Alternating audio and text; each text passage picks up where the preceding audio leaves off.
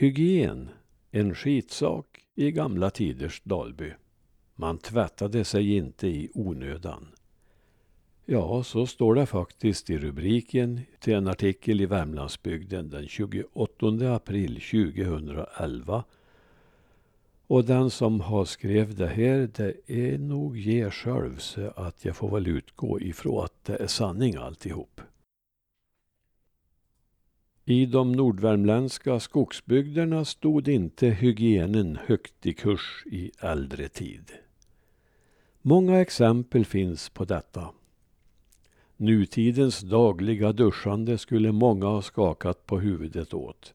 Och allt detta klädbyte i tid och otid. Och tandborstande. I min barndom på 1950-talet hade hygienen sakteliga gjort sitt intåg, men inte alls som idag. Vi tvättade oss på händer och i ansikte varje morgon och badade eller tvättade kroppen och håret i en balja på köksgolvet till helgen. Det vill säga en gång i veckan. Då byttes det också underkläder. Ibland kunde vi bada karbad på lördagarna hos Tvättämma i den allmänna badstugan. Och på fredagarna, då badade damerna. Tandborstandet stod inte i proportion till godisätandet och detta visar sig ännu i antalet amalgamfyllningar. I mina föräldrars generation kostades det inte på tandlagningar utan man garderade sig genom att i vuxen ålder dra ut alla tänder och skaffa lösgom. I bondesamhället lite längre tillbaka i tiden var det extra illa ställt med hygienen.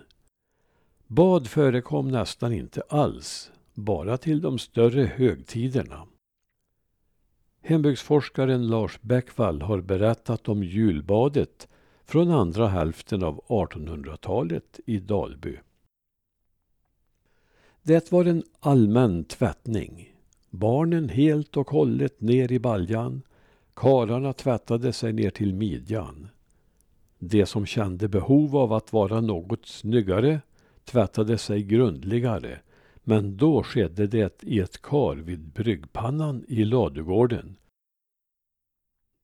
Emellertid så var det ett fasligt tvättande på julaftonen och om det inte hade varit för att det var jul hade man helst velat undslippa baljan.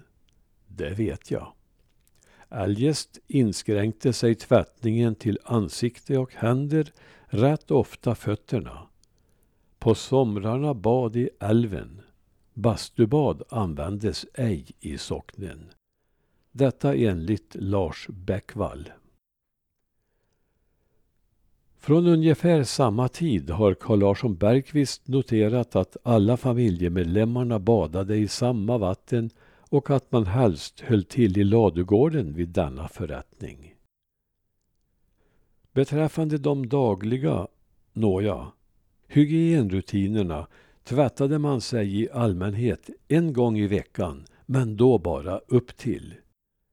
Före måltid tvättades händerna om de var mycket smutsiga, annars ej. Detta sistnämnda stämmer delvis med Erik Tellanders iakttagelser från det tidiga 1900-talet i norra Finnskoga. Folk tvättade händer när det behövdes, när de var så lortiga att de kanske luktade.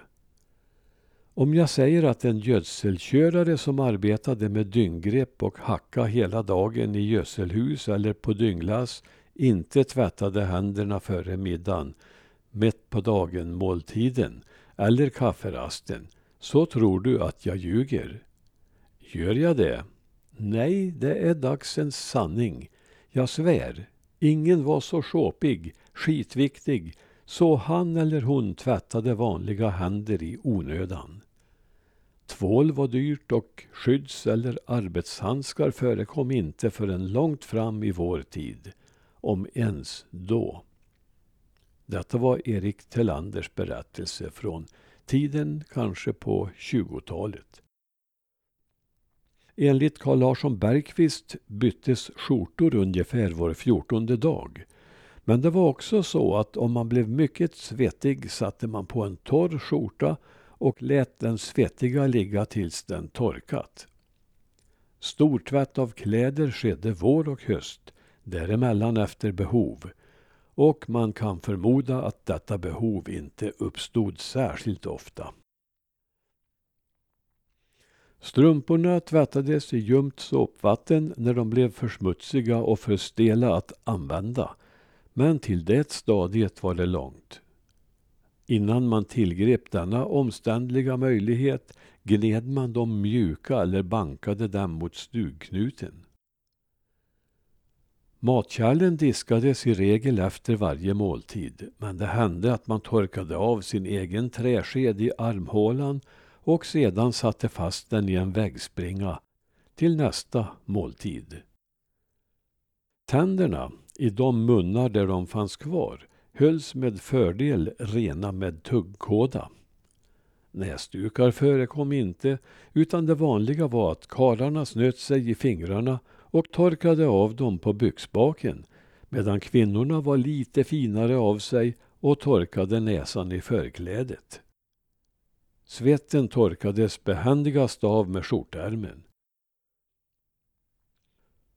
Utedass var ingen självklar bekvämlighet i det gamla bondesamhället. Bergqvist berättar att det vanliga var att man hukade sig på någon undanskymd plats eller gärna vid dynghögen. Stång i vägg har det också berättats om. Torka sig i ändan gjorde man med mossa och gräs eller ibland en trästicka att skrapa med. Någon permanent så kallad rövsticka torde inte ha förekommit, meddelar Bergqvist. Sedan utedassen kommit i bruk blev papper också allt vanligare och postorderkatalogernas och tidningarnas tyvärr något för glatta papper fick fylla denna viktiga funktion. Erik Tellander skriver Dagstidningar var inte alls vanliga i lantfolkhem och toapapper saknades som sagt även för den skull också på dasset. Vad gjorde då dassbesökarna? Jo, för det mesta hade de en egen liten papperslapp i byx eller förklädesfickan. Men jag vet faktiskt att om det inte fanns något att torka med så fick det gå ändå. Underligt nog tycks det som om stugan hölls renare än kroppen. Stuggolvet sopades då och då under veckan så snart det blivit nerskräpat. Men lördagen var den egentliga städdagen. Då sopades det lite mer noggrant och skurades också om det var mycket smutsigt.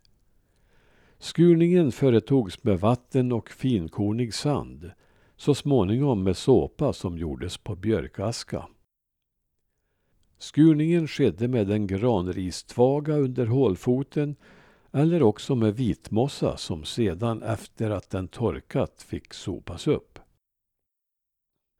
Att skura var nog så viktigt ur hygienisk synpunkt för det var ännu in på 1900-talet vanligt förekommande att man skulle spotta på golvet. Möjligen efter åthutningar blev det vanligare att man spottade i spisen eller i vedlåren. Men spotta inne skulle man, underligt nog. På somliga ställen hade man en särskild spottlåda på golvet. Tiderna har verkligen förändrats, men inte bara i skogsbygden.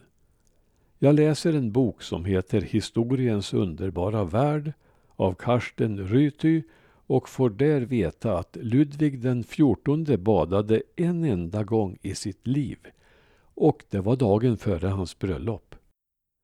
Vidare läser jag att Årstafrun i sin dagbok avslöjat att hon ägde en klänning som inte tvättats på tio år. På London Hospital bytte man lakan i sängarna en gång per år oavsett hur många patienter som legat där. När drottning Victoria besteg tronen 1837 fanns inget badrum i Buckingham Palace och ännu in på 1890-talet fanns inget heller på det kungliga slottet i Stockholm. Versailles saknade också denna bekvämlighetsinrättning och endast ett avträde fanns på slottet. Så detta med hygien, eller rättare sagt bristen på hygien, har fina anor.